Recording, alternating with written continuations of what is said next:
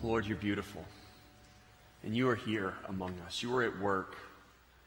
Lord, we don't have to go looking for you. You've come looking for us. Give us the grace to say yes to you, to receive you, and to celebrate your goodness together. We pray in your name, King Jesus. Amen. Amen.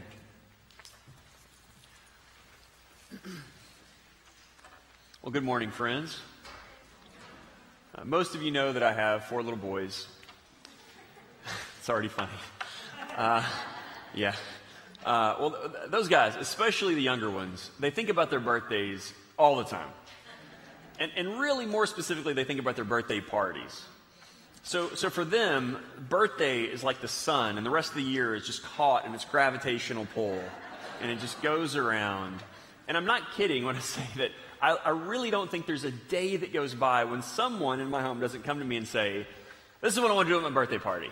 And, it, and it's always something a little bit different. Um, so, so it's a lot of fun, but it's just incredible to me the way that celebration captures their imagination and holds on to it all year long. Now, as adults, uh, we grow up and our lives become more about um, paying bills and being on time and doing dishes.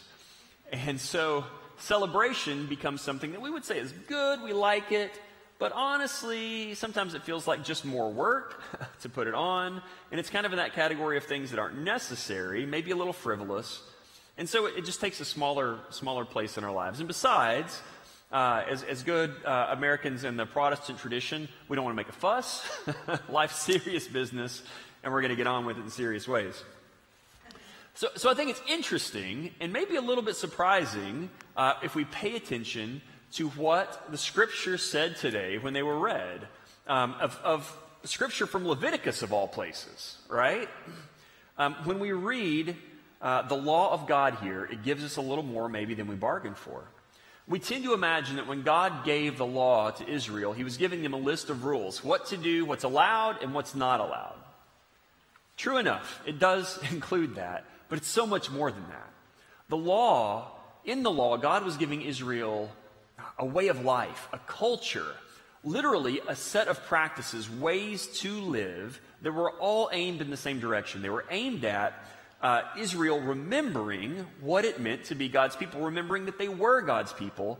And these were practices that were set up to help them actually live in right relationship with God and to help them show the world who God is, to help them uh, represent God and reveal God for, in all of his goodness to the world. This was Israel's mission, and the law's job was to help them do that work.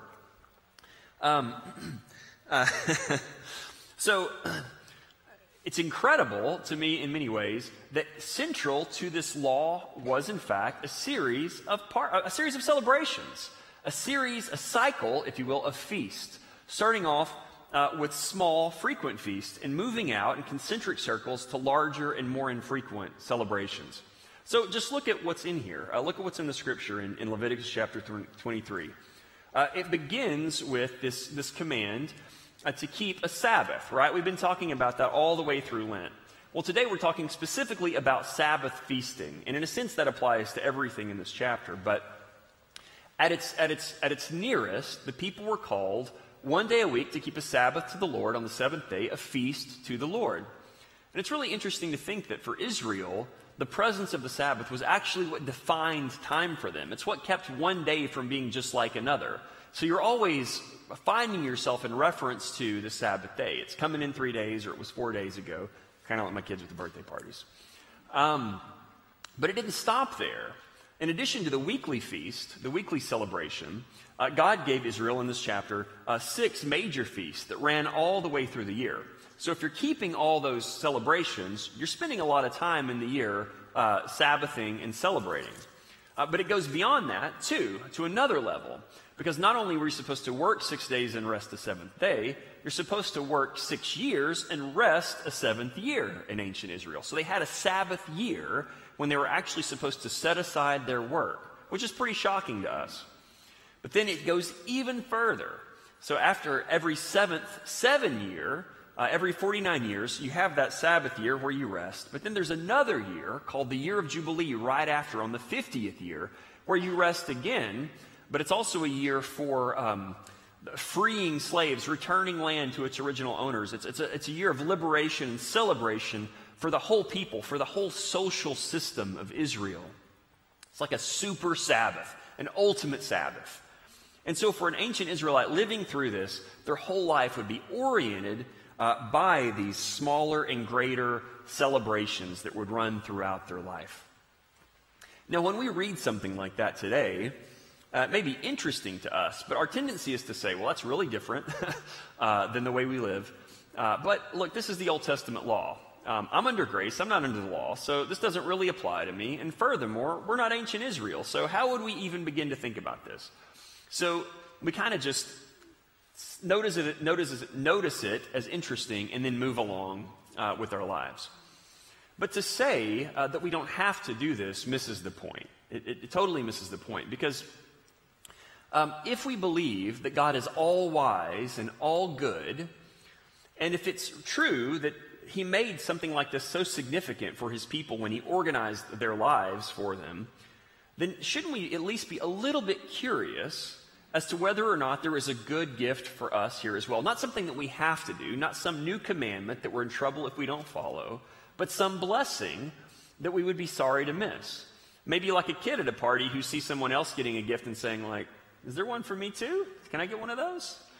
Right? so the question is Is there something good here for us too, even though it's not law for us?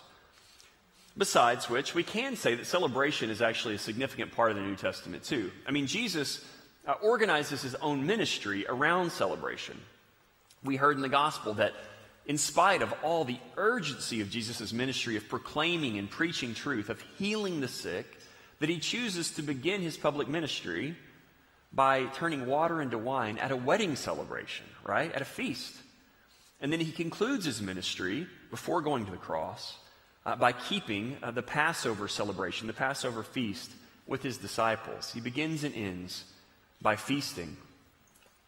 Uh, there's a lot more that I could say about that, but for our purposes today, really all I want to do is to say um, could it be that there is some blessing, something to learn in this discipline of celebration, in this Sabbath feasting. Is there something for us? And I want to argue, obviously, that I think yes, there is. Um, because, number one, of the way that feasting teaches us, of the way that celebrating teaches us, and also for, because of what it teaches us. So I'm going to talk about how it teaches us a little bit, and then what it teaches us a bit more. So, how does it teach us? How does feasting teach us? How does celebrating teach us? Well, let's go back to that kid's birthday party, okay? So, if we're throwing a birthday party for a kid, we're not thinking, I want to teach this kid something. We're not trying to teach them a lesson. But we are, if we really think about it, trying to communicate something to them. We actually are wanting them to know something. We're wanting them to learn something in a way. Everything that we do in the birthday party the balloons, the cake, the presents, the song it's all meant to say the same thing. You're precious to us. We delight in you. You're loved. And you could write that down in a note. You could say it to the kid, and it would be great to do those things. We should do those things. But there's something about all that stuff the balloons and the songs and the cake all saying that together to the kid that make that message go down deep into the kid's bones in a way that just saying it wouldn't. Uh, that, that in, a kind of knowledge that's embodied, right? And I think that's why my kids are thinking about their birthday all year long, right? Because it's a moment where they really are able to receive that message that you are precious, you are loved. And so they bask in the light of that truth all year long. We're always saying it, but there's something about that celebration that really drives the truth home. Well, celebration was given to Israel for the same reason, because it has the power, an embodied act, to communicate a truth that doesn't just stick in our brains, but that gets down into our bodies, into our lives, in the way that we live. So that's how it teaches us. Celebrating teaches us in a way that's embodied, that comes down into our hearts, into our guts, into our bones. But what does it teach us? What does celebrating teach us? I want to argue it teaches us three things. It teaches a lot more than three things, but two seems like not enough and four seems like too many. So I'm going to tell you three things that I think it teaches us. And it's, it's nice and neat because it teaches us something beautiful about God, about ourselves, and about the world. Celebration teaches us about God. it teaches us that God can be trusted. It teaches us that God can be trusted. The oldest lie of all is that God can't be trusted. In the garden, when Satan speaks to Adam and Eve, and they believe him, essentially what they're believing is the lie that God either doesn't know what's good for them or he doesn't want what's good for them. So they'd better take taking care of themselves into their own hands. Because I'm the only person ultimately that I can trust to see to my good. I, don't, I can't trust God. Maybe I can trust Him some, but not all the way. I'm going to hedge on that a little bit. I can't really trust Him. And we've been believing that same lie ever since, like every day, right? Living out of that lie every day. So we need to learn to trust God. It's easy to say, trust God. It's easy to say, I do trust God. But it's much harder to actually trust Him with real things in our lives, things that matter, things that count. Imagine that you're an Israelite a couple, few thousand years ago, and it's time to keep the Sabbath year. And you grow all of the food that you eat, or at least your neighbors do. Like together, you, this, is, this is the food that there is, and you have agreed in response to God's call not to grow anything this year. It'd be terrifying, wouldn't it? Wouldn't that be a really, really scary thing to do? But what if uh, your parents had done that their entire lives, and their parents, and your great grandparents, and their parents before them, and you'd been doing it your whole, your, they were doing it when you were growing up, and you've done it a few times, right? The Sabbath year isn't terrifying anymore because you've seen God come through again and again. You've learned in your bones by trusting Him with something real over and over again that you can actually trust Him. It's that kind of embodied knowing, that kind of birthday party knowing uh, that we can't get just by saying it. We learn to trust God by actually trusting Him with real stuff. So, celebrating is an opportunity to do that. Sabbath is an opportunity to do that. Now, it's true that just stopping our work is a way of putting trust in God's hands, saying, I'm not going to manage things today. I'm not going to be in control. You're in control, right? Every Sabbath is an opportunity to do that. You don't have to have celebrating for that to be true. But when you add celebrating to it, I think it actually increases the way that it teaches us to trust God. And it's a little bit hard to put into words why, but I'm going to try. Um, so it's taught us that we can trust God, but it also, following the com- a command that isn't productive, that's not about making something or doing something, helps us learn to see all of God's commands in a different way. The command to feast is really a command to enjoy and be enjoyed. It's not instrumental to any other end. Now, most of the things that God calls us to do, uh, forgiving, loving our enemies, repenting of our sins, serving the least, those things are hard. And there's a tendency for us to believe deep in ourselves, along with not trusting God, that we're doing all those things to earn our place with Him, to earn His love, and to earn His rewards. Kind of a quid pro quo. If I do what you like, you'll do nice things for me, and I'll get what I want. That's kind of how we operate. But it's completely upside down. The truth of the gospel isn't that uh, if we do good th- things, God will love us. It's that God loves us. He's made us His very children. And that's why we go and live out of that love and go do good things, because those are the things that reflect God's work in our lives, right? Um, we live out of our identity as God's children. That's why we do the good ethical things. We don't do the good, right things that Scripture commands to earn our place with Him. So I think there's something to um, obeying the command to celebrate, where the whole point is to enjoy God and be enjoyed by Him and to enjoy each other, that points us in the right directions and helps us to see that all these other works that God calls us to do are not earning anything, but are actually outgrowths of God's goodness in our life. This is, these are good things that God invites us to do, just like the celebrating that we're doing now. Does that make sense? so, celebrating teaches us that God can be trusted, that He's trustworthy and that He's good, good enough to trust. And the flip side of that is kind of what I've already been naming, and that's that it teaches us something about ourselves that we are not slaves, that we're not servants, that God has made us his own children, right? That we're not earning our place with him, but that he loves us. So we're not so so it's sort of like in the parable of the prodigal son, both the son who ran off and lived wildly and the son that stayed home and worked believed the same lie. They both believed that they were that they were earning or had to earn their place with the father. But the dad says, Boys, no, I love you. You're my children. Whether you messed up or have done all the right things, you are always my children. You're invited to come in and receive my love. So we don't want to be like the big brother who can't go to the party because we think we've been earning.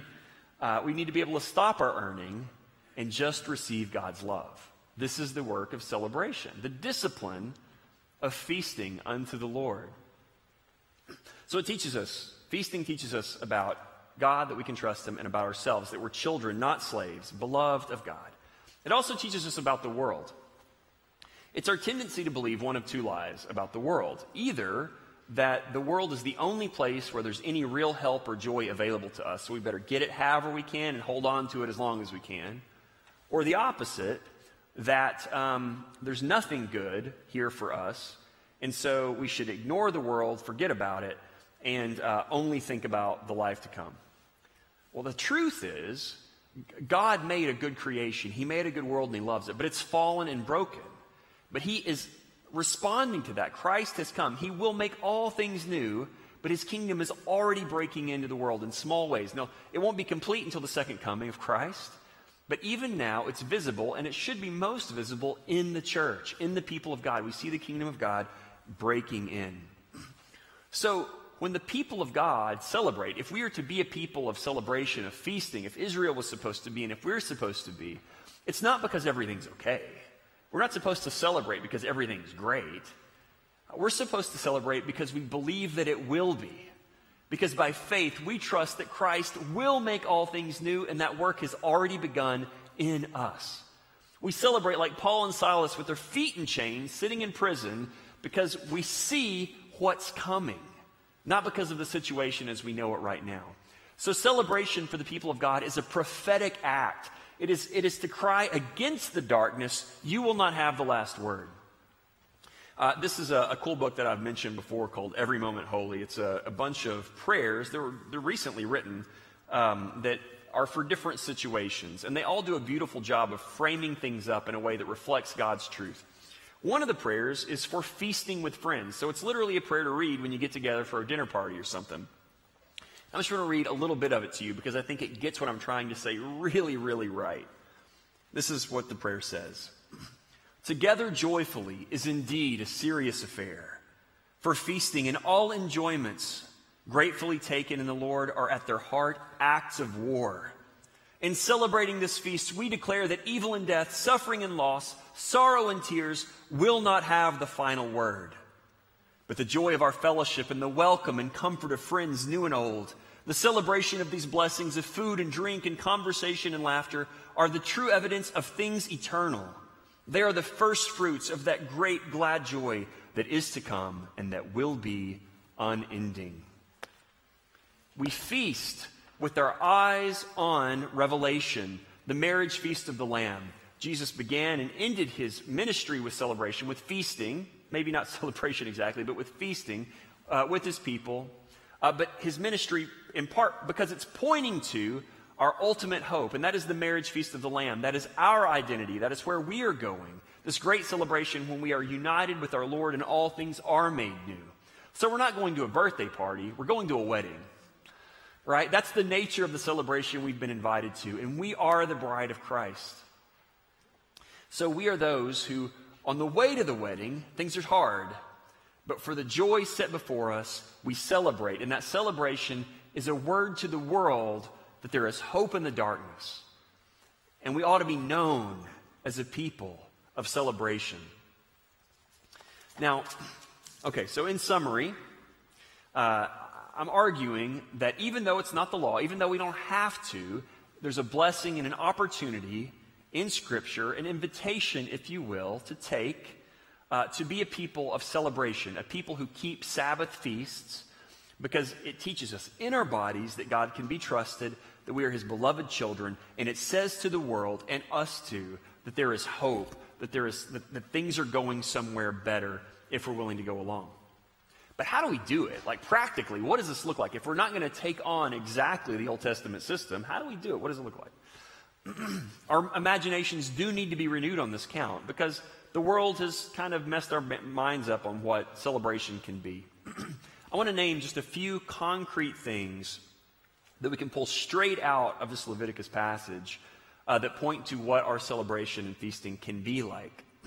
Not what they have to be like, but ways that they agree with God's wisdom and invitation. okay, the first way that our feasting can agree with God's invitation is that it would be intentional and consistent. In the same way that Israel had a calendar marked down for keeping feast, uh, we are wise to do the same thing. It's kind of a lot of work to put something like a feast on or a celebration on for the first time, but when it's a part of your calendar, when it's something that happens over and over again, it actually becomes fairly easy.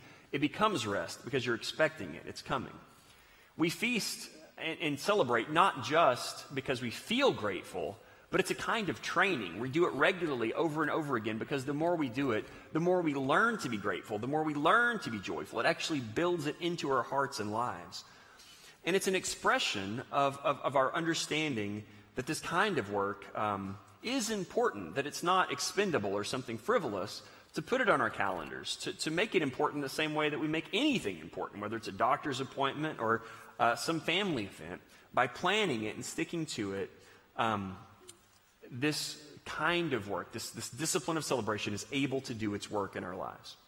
So that's the first thing, that we would do it intentionally and consistently. Uh, the second is that we would do it in a way that's celebrating something.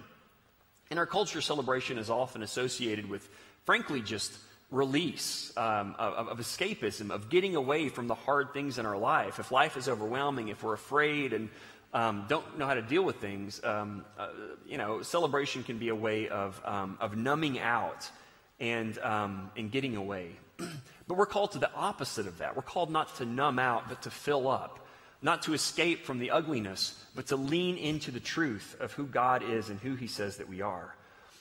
Our celebrations, they don't have to be complicated or fancy, um, but they're meant to tell a story. They, everything in them should be telling a story. In the same way that, that, that at that birthday party, the cake and the ice cream and the song are all telling the same story. They're all telling the story, we love you. You're precious to us, right? Like the, our celebration, everything in them ought to be pointed to that truth that God loves us and that we are his people and that we've been invited to share that love with the world. Um, other concrete things. Uh, it's clear in, in, all of these uh, places in Leviticus that uh, the, celebration, this uh, Sabbath feasting, always does involve stopping our work. It involves, they're all called convocations. That means a gathering of people. So it's something we do together, it's something that we gather to do. It involves breaking bread, which is something we're already pretty good at. it involves using our imaginations in the same way that we would for a birthday party or Christmas celebration. Again, it doesn't have to be uh, Pinterest perfect, but the point is, uh, that, we're, that we're using the gifts that we have, whether music or art or, or whatever. Our celebrations are an opportunity um, to turn away from. I, I, our consumerist culture has given us an imagination for celebration that basically is just we better consume more, you know, buy more, eat more. but but there's uh, this is a call not to not to consumption, not to greed, but to generosity, to sharing, to giving, to forgiving of all kinds of debts. Indeed, uh, this is a celebration that is essentially practice for the world to come.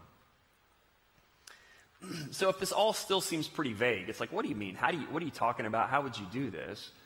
Um, there's two really practical things. One is that the Christian church actually does have a calendar of feasts and celebrations, and we're in it.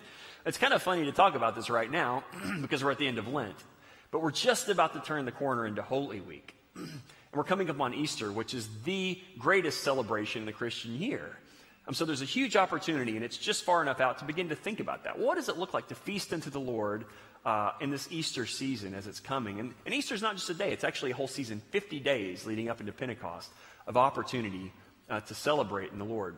So there's that whole side of things, that bigger picture of celebrations that run through the year in the church calendar.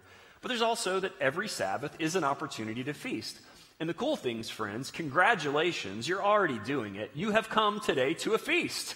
You've come to a celebration. As you come here today, you, you're doing all the things that I've been talking about. You've stepped away from your work for a while. You've gathered with God's people. We're going to break bread together. We're going to use art and beauty and music in ways that all point towards the same story of God's love for us, of His including us as His children, and Him sharing that with the world. So we are feasting as we gather together on any given Sunday to worship. But I want to do two things. I want to name that, number one, to say, like, we are people of celebration, but that celebration is not meant to stay here.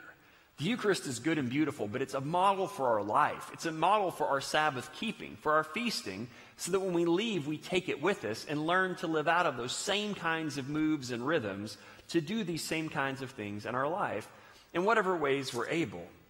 We need new imagination for this work, but it's a beginning to just be able to say uh, that in our culture that only values productivity, that feasting is not frivolous that celebration is serious spiritual work because when we do it, we're investing in trusting God instead of ourselves. We're building gratitude in a world full of grasping consumption. We're fostering relationships in a world of loneliness. We're testifying to hope in a world full of cynicism. We're remembering that our lives uh, is, is for the world to come, but that that world is breaking in even now. And we're practicing for that world to come. So, friends, the invitation today is simple it's come and feast. Come and enjoy and be enjoyed by your Lord. And as you do, let that joy in you well up and overflow outside of this space into the rest of your life. Consider what it means to take these same kinds of Thanksgiving moves and, and let them be a part of your, of your life in bigger ways and broader ways. And in spite of all the darkness and brokenness that persists in our lives and in the world, I just want to read another little section from this prayer. Take joy, friends, as you prepare to come to the table. All will be well. All will be well. Nothing good and right and true will be lost forever. All good things will be restored. Feast and be reminded. Take joy, little flock. Take joy. Let battle be joined. You who are loved by the Father, prepare your hearts and give yourselves wholly to the celebration of joy to the glad company of saints, to the coming comforting fellowship of the Spirit, and to the abiding presence of Christ, who is seated among us both as our host and as our honored guest, and still yet as our conquering King. Friends, we have more reason to celebrate than anyone, even in the midst of our trouble, because we believe that Jesus Christ is Lord, and we will be joined with him. So as we rep- prepare for our ultimate destiny at the wedding feast of the Lamb, let us feast together today with thankful hearts. Jesus, fill our hearts with celebration. Teach us to be a people who give thanks always in ways that reshape our own hearts and that reflect your goodness to the world. We pray it in the power of your Spirit. Amen.